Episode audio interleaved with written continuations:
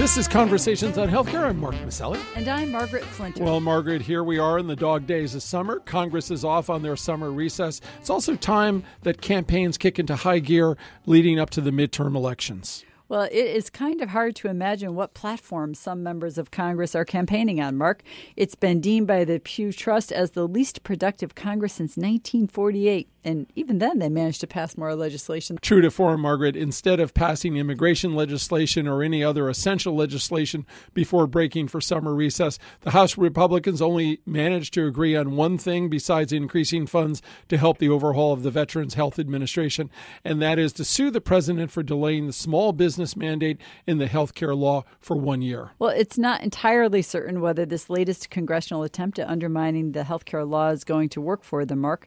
According to a number of political strategists, the Affordable Care Act is kind of ceasing to be the hot button issue for the American people that it was in 2010. I think, frankly, it's just working for so many millions of Americans already that efforts to undermine the law could, in fact, backfire on those who try to use opposition to the law as leverage in their campaign. But the law is running the gauntlet of the number of legal challenges, Margaret, including recent lower court rulings that issued diametrically opposed decisions on the legality of the tax structure to underwrite purchases of health insurance on the exchange. It's a measure that will likely put the health care law right back in front of the Supreme Court when they reopen for business in the fall. The issue is something something our guest today knows quite intimately. Health economist and MIT professor Jonathan Gruber has been analyzing health policy and modeling health reform strategies for decades. He helped create the Massachusetts health reform law that led to near universal coverage in that state, and he was a key architect of the Affordable Care Act.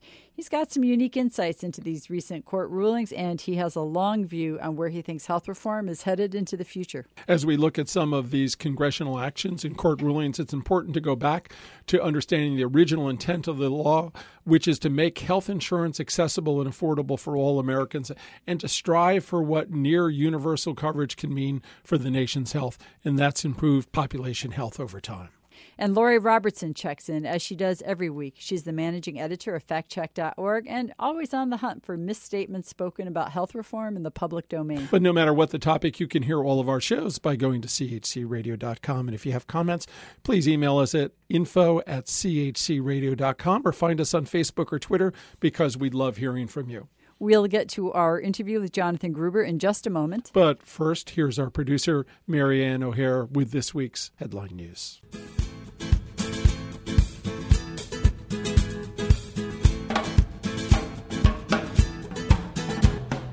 I'm Marianne O'Hare with these healthcare headlines. The march of the Ebola epidemic has brought awareness of the crisis closer to our backyard. Two Americans working in Sierra Leone and other areas where the epidemic has spread had been doing extremely poorly after contracting the disease until they were given an experimental drug and showed almost immediate dramatic improvement from the deadly virus already responsible for some 900 deaths across several countries in sub Saharan Africa, health workers on the ground are having an extremely difficult time with containment of the illness because incubation is generally a week to 10 days, and health officials are not able to keep family members and communities adequately isolated. The experimental drug made from a tobacco derivative hasn't been tested for efficacy in humans until now. Meanwhile, another global health threat to report a treatment resistant strain of malaria has been spreading across parts of Southeast Asia. Health insurance and the Affordable Care Act. Florida is one of the states that chose not to expand Medicaid coverage for more of its uninsured population living near the poverty line, about a million still uninsured in the Sunshine State. Neither did the state set up a state based insurance exchange, which would have facilitated state residents seeking insurance plans online under the Affordable Care Act. Proposed insurance rates are coming out for 2015 for Floridians seeking to purchase insurance on the open individual market, and rates are predicted to go up more than 13% next year. While Floridians who purchase coverage through the federal exchange not only qualified for subsidies, their insurance rates aren't expected to increase more than 3% in the same year. Former Governor Crist is running on the platform the state should not turn down billions of dollars being offered the state to cover the cost of Medicaid expansion, which would lead to hundreds of thousands of currently uninsured Floridians gaining coverage. In a world of rising obesity, is it the sloths or the gluttons leading to that increase? According to a recent finding in the Global Burden of Disease, America leads the world in obesity rates with about 50% of the population either overweight or obese. But are we fatter because we're eating more or because we're more sedentary? Well, according to a recent study, it was noted Americans aren't really eating that much more, but we are far more sedentary across all demographic groups. One of the biggest surprises was men and women between the ages of 18 and 39. The number of white and African American women getting no activity more than tripled, and that number almost doubled for Mexican American women. Back in the 1980s, up to 90% of people reported doing at least some physical activity in their leisure time. Now, up to half Americans say they're not active at all. Bottom line, while gluttony and sloth are two deadly sins, the sloths seem to be winning in this race across the weight gain line.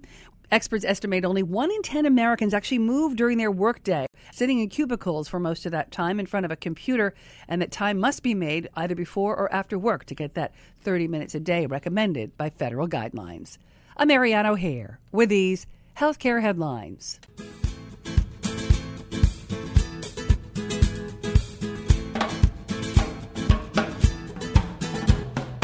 We're speaking today with Dr. Jonathan Gruber, professor of economics at the Massachusetts Institute of Technology, where he's taught since 1992. He's also director of healthcare programs at the National Bureau of Economic Research, one of the key architects of the Massachusetts health reform legislation. Dr. Gruber also advised the Obama administration on the creation of the Affordable Care Act and has advised several previous presidents on health policy. He has published over 140 research articles and has written several books on the economics of healthcare, including the popular graphic novel Healthcare Reform what it is, why it's necessary, and how it works. Dr. Gruber is a member of the Institute of Medicine and a member of the American Academy of Arts and Sciences and was voted one of the 25 most innovative and practical thinkers of our time by Slate magazine. Dr. Gruber, welcome back to Conversations on Healthcare. Good to be here. Yeah, Jonathan, it's been uh, a number of years since you've been on, and we've watched the rollout of the Affordable Care Act unfold over time. Uh, it's fair to say it's been a bumpy road. I sort of like to think about it, it in that uh, old Timex ad, it takes a licking but keeps on ticking. Um, and uh, with the Supreme Court's decision upholding the legality of the health care law, numerous legal challenges also continue to be waged against it. And you recently found yourself at the center of one of those decisions, the D.C. Circuit Court ruling on a literal interpretation of the wording in the healthcare law that says residents in states who don't create their own exchanges, and there are about 36 of those, uh, who purchase insurance on the federal exchange cannot take advantage of the tax subsidy to offset purchase of health insurance. So, tell us, illuminate our audience of why this wording there was so important in the case, and uh, were you quoted accurately in the filings? Yes. So the short version is that you have to remember when the health care law passed, um, the plan was always to go to conference to resolve the differences between the House that wanted a national exchange and the Senate that wanted state exchanges. Unfortunately, after Scott Brown got elected, there weren't enough votes in the Senate to uh, to pass the bill out of conference. So they essentially had to sort of patch together a version of the Senate bill that could be acceptable to both houses. And since that was sort of a rough process, there ended up being some essentially typos in the bill, things which just weren't cleaned up. And one of those things was, despite the fact the bill said that exchanges could be run either by the states or the federal government, one piece of the bill says that subsidies shall be available on state exchanges. Now, that same piece references another piece of the bill which says, but there's also a federal backstop to state exchanges. So the best parallel I've heard is it's kind of like saying, look, um, you wanted to order pizza from Domino's and you wanted pepperoni. And then we said, but by the way, um, we'd also accept pizza from Pizza Hut. But we didn't explicitly say, and, we'd ex- and we want pepperoni. Mm-hmm. But it's pretty simple to understand that, gee, if you wanted pepperoni from Domino's, you wanted pepperoni from Pizza Hut too. And unfortunately, it wasn't spelled out explicitly. That sort of typo has become the basis for a lawsuit against the law. Now, no one who worked on the law and wrote the law has ever said they intended the law to work this way. Mm-hmm. That was never the intention of the law to only make subsidies available to those state exchanges. In fact, it would be stupid to write a law to set up these federal exchange backstops and not have subsidies available. Uh, if you did so, then literally the exchanges would collapse in all those federally run states. So it makes no sense nonetheless, because this typo in the law exists, this lawsuit's gone forward. Jonathan, every time I hear one of these stories, I, I remi- I'm reminded that I think it's just amazing we actually have the Affordable Care Act in action. Yeah, I know. And, enrolling people. But we do, um, you know, this is sort of the, the topical issue at the moment. Um, so I'd like to talk a little more about the potential threat that the ruling poses to the healthcare law, given how many states did not opt to do uh, a state exchange. Some analysts have called it the most serious legal challenge yet. Well, we've heard other serious legal challenges to the integrity of the Affordable Care Act. And the U.S. District Court in Virginia delivered the diametrically opposed ruling to the D.C. Circuit Court decision. Right. So, still fluid and unresolved.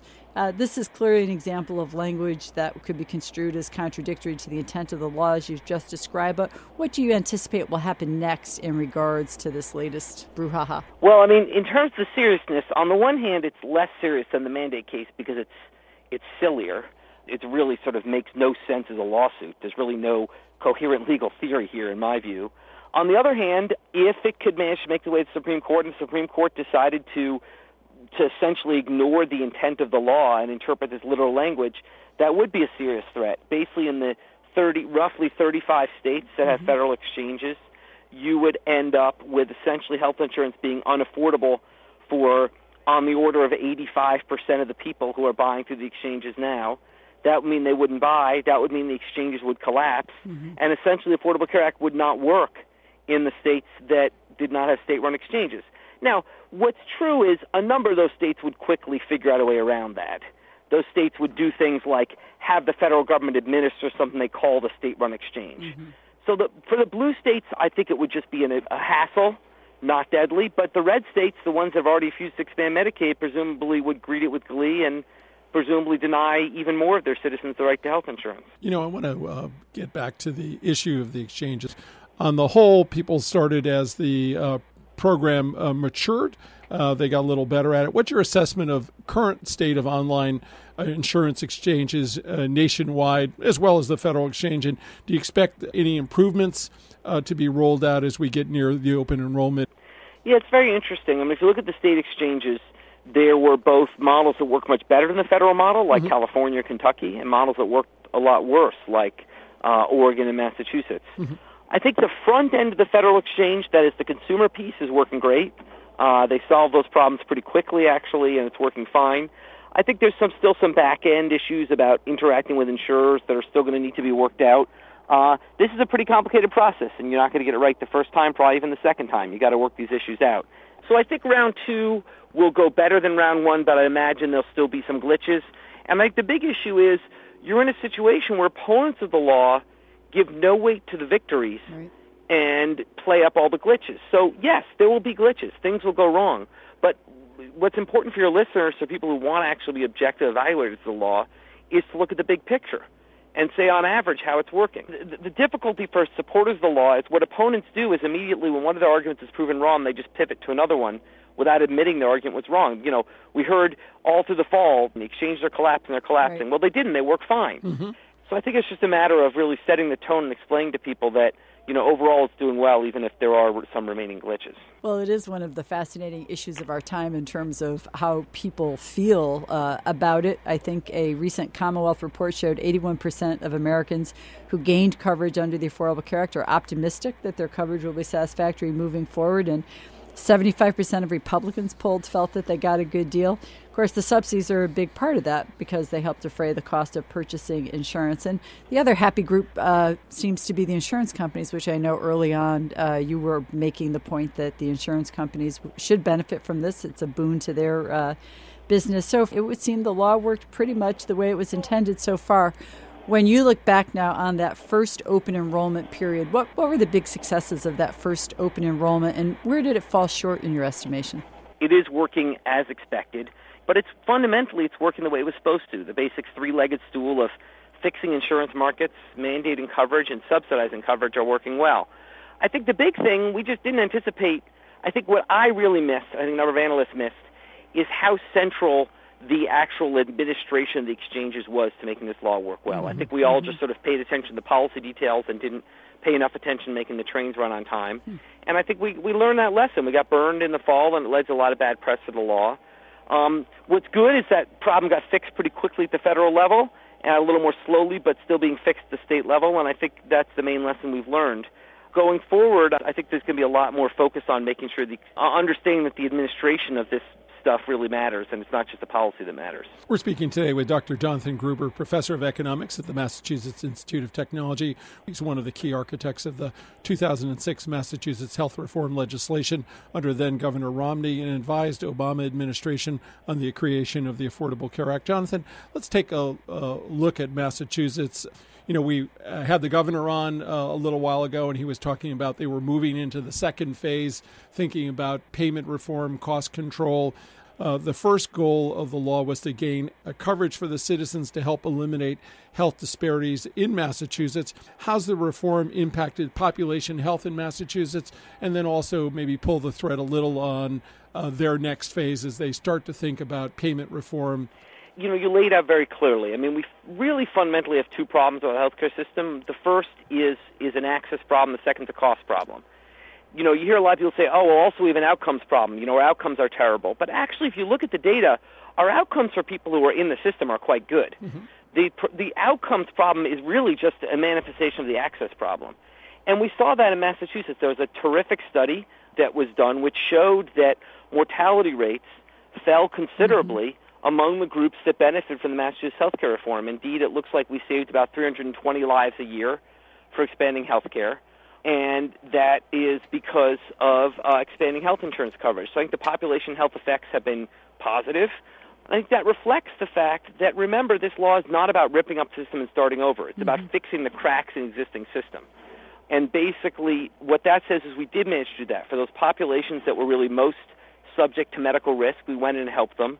We help them financially as well by making health insurance affordable. And now it sets the stage for moving on to the next phase, which is actually thinking about cost control. Now, in one sense, we've already started. In fact, cost growth over the last four years has been the slowest it's been since we started recording healthcare cost growth. Uh, whether that will last, I think, is still an open question. But I think we need to move on and uh, and take on that next battle. But you can't do it until you get everyone in the system, and I think we've done that. Well, I know the reports on reduced rates of smoking and smoking related illness and earlier detection of cancers has been very impressive coming out of Massachusetts, and we applaud that. Um, but maybe you could share with us a little more about the, the cost containment issue. I know that's been elusive in Massachusetts, and mm. everyone was very clear. You know, the first goal was to get the plan up and running and then think about the cost uh, containment a little bit down the line. But you have had some legislative efforts at cost containment. Maybe tell us how that is going because I think we do look to Massachusetts a little bit as the first state down the path of this universal health care. Yes, let, let's not lose track of the fact that there was a huge victory on coverage, and that's great. Absolutely. And then we pivot to the next challenge, which is cost control. Now, the original Massachusetts law did nothing for cost control. Mm-hmm. Uh, costs grew at exactly the same rate mm-hmm. as the nation. But the original law wasn't trying to do cost control. Mm-hmm. I mean, I sort of say criticizing the Massachusetts law for not controlling costs is like criticizing the Red Sox for not winning the Super Bowl. It's not what they were trying to do. They won the World Series. That was great. Uh, now, if we if we think about cost control, that's a much, to be honest, that's a much much harder goal. We've struggled with for a long time. Massachusetts did pass a somewhat aggressive cost control law. Um, costs have grown slowly in the state, although once again, I think not appreciably slower than the nation as a whole. I think it's really going to be a question. It's going to be a much longer run question to evaluate. And when I think when I think comes to cost control, we need to be humble and we need to be patient. We need to be humble and recognize that we don't quite know exactly what to do to control healthcare costs, and patient in saying that we're going to learn, but it's going to take time. You know, unfortunately, humble and patient are not two words you'd use to describe politicians. Right. so it's going to be a much more difficult process politically. You know, trying to uh, describe the public's mood, you know, there's opinion and there's judgment.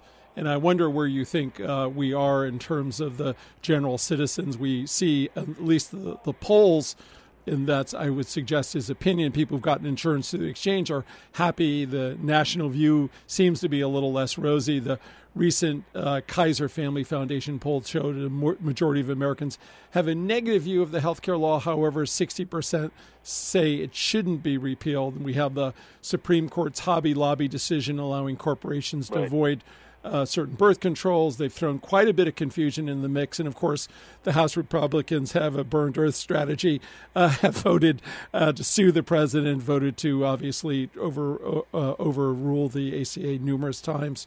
Uh, how do you see the health care law surviving intact? this incredible gauntlet from opinion to to the tactical strategy that a number of uh, legal advocacy groups on the right have taken. What's your what's your view going forward? Well, I think the battle's already won.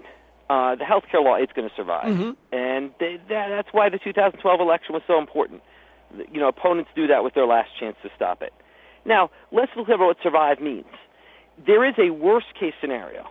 The worst case scenario is that it survives intact in only the blue states. Mm-hmm. The worst case scenario is that this lawsuit somehow, despite any logic, persuades the Supreme Court, um, and uh, and the red states decide they don't want any part of the loss uh, of the health care law.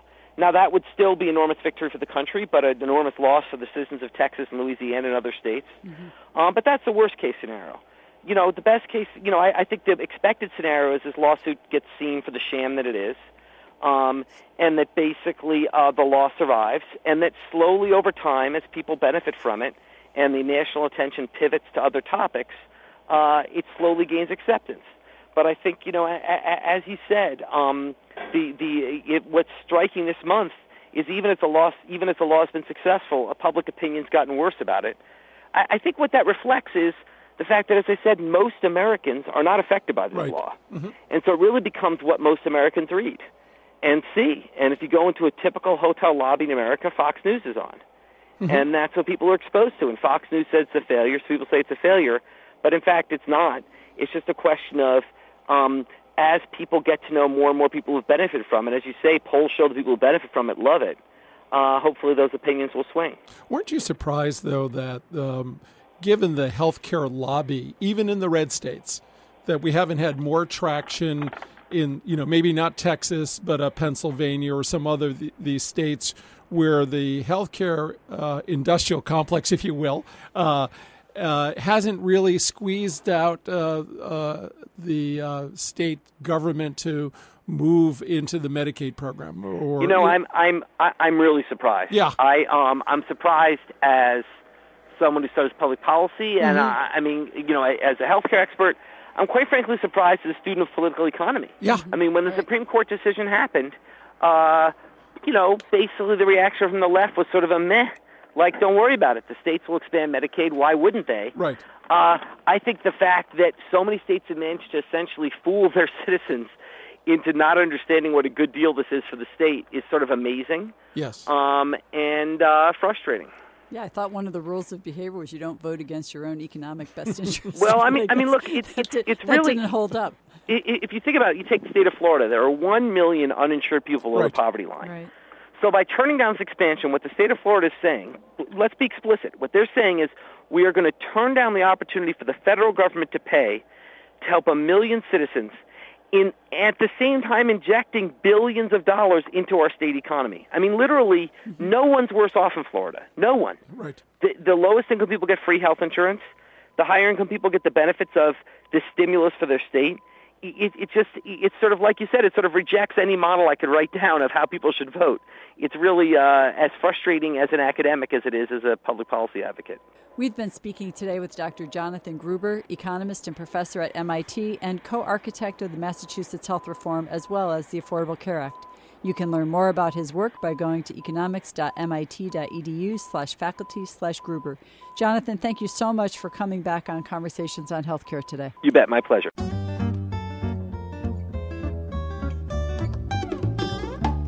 Conversations on Healthcare, we want our audience to be truly in the know when it comes to the facts about healthcare reform and policy. Lori Robertson is an award winning journalist and managing editor of FactCheck.org, a nonpartisan, nonprofit consumer advocate for voters that aim to reduce the level of deception in U.S. politics. Lori, what have you got for us this week? Well, we continue to see Democrats and Republicans attack each other over the Affordable Care Act and Medicare. For instance, in the Montana Senate race, an ad from the Republican candidate, Steve Daines, features a 67 year old breast cancer survivor who says the ACA puts her Medicare at risk. Meanwhile, an ad from the Democratic candidate, Senator John Walsh, features a senior woman claiming that Daines voted to cut Medicare benefits. We're seeing similar misleading Medicare claims in races across the country. First, the Republican ad. The claim about the breast cancer survivors' Medicare being at risk is based on the tired attack that Democrats cut more than $700 billion from Medicare to pay for Obamacare. The Affordable Care Act doesn't slash $700 billion from the current Medicare budget. Instead, this is a cut in future growth of spending over a decade. And the slower rate of growth, which applies to payments made to hospitals and other non physician providers, extends the solvency of the program. It remains to be seen whether this would translate into reduced services. In terms of breast cancer, however, the ACA expanded benefits for mammograms, covering them fully without cost sharing for Medicare beneficiaries on a yearly basis now the Democratic ad. It features three senior women, one of whom says that Representative Daines voted to cut Medicare benefits, a reference to Daines' vote for Representative Paul Ryan's budget plan. Ryan's proposal for Medicare would nix the ACA's free preventive care, including cancer screenings and flu shots, and it would get rid of the law's closing of the prescription drug donut hole but relatively few seniors have drug costs high enough to put them in that coverage gap. So far, roughly 16% of Medicare beneficiaries have saved money on prescriptions thanks to the ACA's expanded benefits. And that's my fact check for this week. I'm Lori Robertson, managing editor of factcheck.org. Factcheck.org is committed to factual accuracy from the country's major political players and is a project of the Annenberg Public Policy Center at the University of Pennsylvania. If you have a fact that you'd like checked, email us at chcradio.com. We'll have factcheck.org's Lori Robertson check it out for you here on Conversations on Healthcare.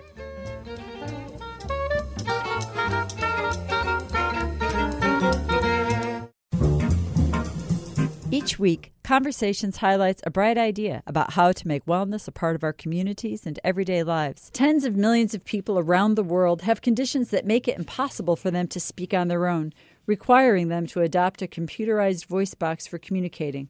Perhaps the most well known of these folks is the physicist Stephen Hawking. I would have thought it was fairly obvious what I meant. The problem is that sound of Hawking speaking through his voice box is the same voice sound, say, that a 10 year old girl with a neurologic disorder might be forced to use as well, because there just haven't been many voice options on the market. In the U.S. alone, there are 2.5 million Americans who are unable to speak, and many of whom use computerized devices to communicate. That's millions of people worldwide who are using generic voices, including Professor Hawking, who uses an American accented voice. At a recent TED Talk, speech researcher and innovator Dr. Rupal Patel shared a program she has launched that can change that reality Vocal ID. I thought there had to be a way to reverse engineer a voice from whatever little was left over. So we decided to do exactly that we set out to create custom crafted voices that captured their unique vocal identities. Creating a voice bank of donor voices that will allow voices to be individualized for each unique patient seeking to communicate through an electronic voice box, melding a donated voice with a footprint of whatever natural sounds the person is able to make. Why don't we take the source from the person we want the voice to sound like because it's preserved? And borrow the filter from someone about the same age and size, because they can articulate speech. And then mix them, because when we mix them, we can get a voice that's as clear as our surrogate talker. That's the person we borrowed the filter from, and is as similar in identity to our target talker. It's that simple. Since this popular TED Talk in February, 16,000 people have signed up to be voice donors at the Human Voice Bank Initiative. So, volunteers like this little girl will read a series of simple phrases over a several hour period. Things happen in pairs. I love to sleep. The sky is blue without clouds. And then those phrases are matched with the voice footprint of the patient being provided for. This voice is only for me. I can't wait to use my new voice with my friends. Such speech synthesis will give that person the dignity of a speaking voice that is as closely matched to their own identity as possible. They say that giving blood can save lives. Giving your voice can change lives. To take that dream from the lab into the real world, Dr. Patel, who's a professor of computer engineering at Northeastern University, has launched the website vocalid.com. I imagine a whole world of surrogate donors from all walks of life, different sizes, different ages, coming together to give people voices that are as colorful as their personalities. And with the bank of voice donors now building around the world, Dr. Patel expects that patients with conditions ranging from muscular dystrophy to Lou Gehrig's disease or stroke will one day be given the chance to communicate in a voice made just for them. The Human Voice Bank Initiative, matching vocal donors with millions of people who seek to authentically communicate with friends and family in a voice that most closely matches what would be their own. Now that's a bright idea. This is Conversations on Healthcare. I'm Margaret Flinter. And I'm Mark Masselli. Peace and health. Conversations on Healthcare broadcast from the campus of WESU at Wesleyan University, streaming live at WESUFM.org and brought to you by the Community Health Center.